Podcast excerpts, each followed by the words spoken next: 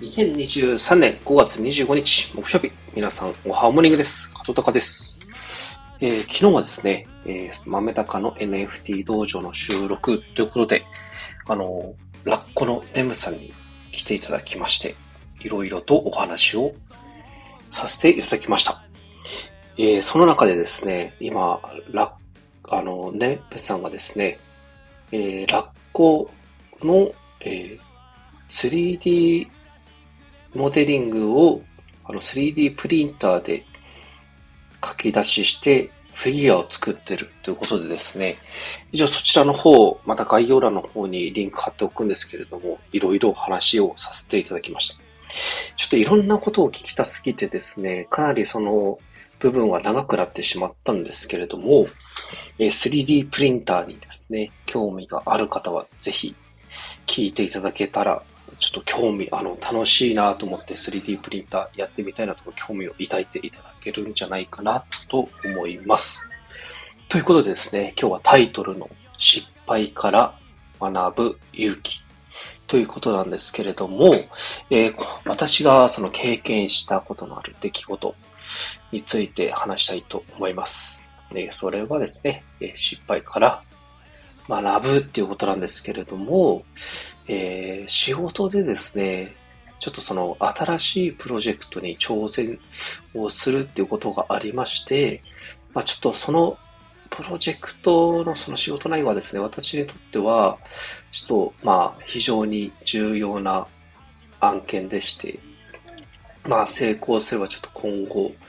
影響を与えるんじゃないかなということだったんですけれども、ちょっと私その時にですね、ちょっと、まあ、思いがけないミスをしてしまったんですよね。で、結果的に、えー、そのプロジェクトは失敗に終わり、えー、ちょっと上司の方にもかなり迷惑をかけてしまったんですよ。で、まあ、その失敗後はですね、ちょっとあの、まあ、かなり自信も失ってですね、まあいろいろ、まあ準備をしたはずなのに、ちょっとなんでできなかったんだろうっていう、こう自分自身を、まあ、責める、まあ日々でもあったんですけれども、なかなかですね、その、まあ失敗が結構重荷になって前に進むことができなかったんですよね。で、ちょっとまあ、そういう日が続いて、その、まあ、時間経過した時にですね、ちょっと一つ思ったことがあったんですよ。これ失敗って別に、まあ、失敗っていう言葉になってるけど、それってむしろ、この失敗があって、それが糧になって成長してる、成長したんじゃないかなっていうのを思ったんですよね。っていうのもその失敗して、その、終わらせるんではなくて、その失敗には原因があるわけじゃないですか。ここがダメで失敗したっていう。その原因を、じゃあこんな風にあの時正せば、これプロジェクト成功したんじゃないかなっていう、この、ことを思ってですね、いや、これってまあ失敗は失敗だけど、これ成長の、自分が成長する失敗だなっていうことを思って、その失敗から結構多くのことを学んだんですよ。で、まあ自分をですね、その評価をさらにこの見直す必要があるなということを気づいて、まあ完璧主義っていう感じではないんで、基本私こんな感じのポンコツなんで。でもですね、その失敗をそのまま失敗に終わらせたくないなと思ってですね、まあ実際失敗ってですね、誰にでも起こり得ることだと思うんですよ。さすがにそんな皆さん成功してるわけじゃないですよね。いや、私ももうポンコツ、ほんとポンコツなんで失敗続きなんで、うん、それをまあ、その失敗を受け入れるってことがやっぱり大切なんだってことをちょっと学んだんですよね。うん。まあ失敗からその学ぶことで、やっぱりその時の、うん、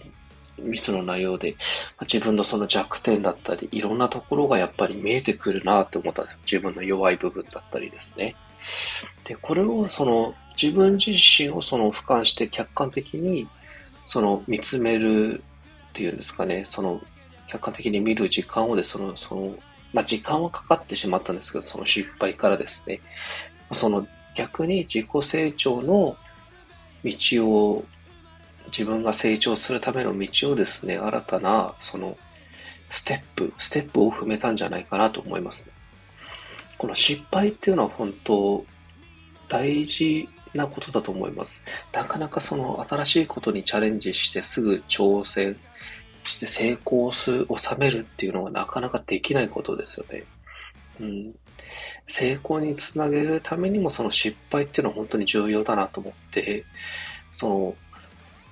いろいろとまた学ぶチャンスっていうのはそこで増えたなと思いました。まあ、ちょっとまた別件でですね、新しいそのプロジェクトがあった時に、ちょっとまた私やり、やらせてくださいということで、再チャレンジ、再挑戦ですかね、再挑戦させていただいたんですけれども、それはその前回のその失敗をえー、教訓にしてですね、まあ、いろいろ対策を打った中で、まあ、いろいろ進めていったらですね、無事に、成功を収めることができました。で、この、やっぱり経験から学んだっていうことはですね、本当、失敗は、この自分の成長と学びに、を与える中でですね、非常に大切なことかなと思います。もう別に本当に失敗してっていいなっていうことを、その時からですね、思うようになって、いろいろチャレンジするようになりましたね。うん、それが本当、自分の成長のために、いろいろ、うん、なるなと思いました。でですね、その友達とちょっと話も、この間したんですけれども、インスタグラムってあるじゃないですか。ちょっとこのインスタグラムで運用してですね、まあ、半年間お互いちょっと真面目に、あの、インスタの運用をしてみて、どっちがその、インスタのフォロワー増やせるか、そのインスタで稼げるかちょっとチャレンジしてみないっていう話になったんですよ。いや、インスタってやってるけど、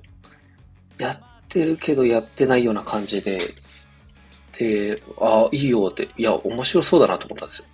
結局、その稼ぐってなると、本当0から1の体験じゃないですか。その01の体験をそのインスタ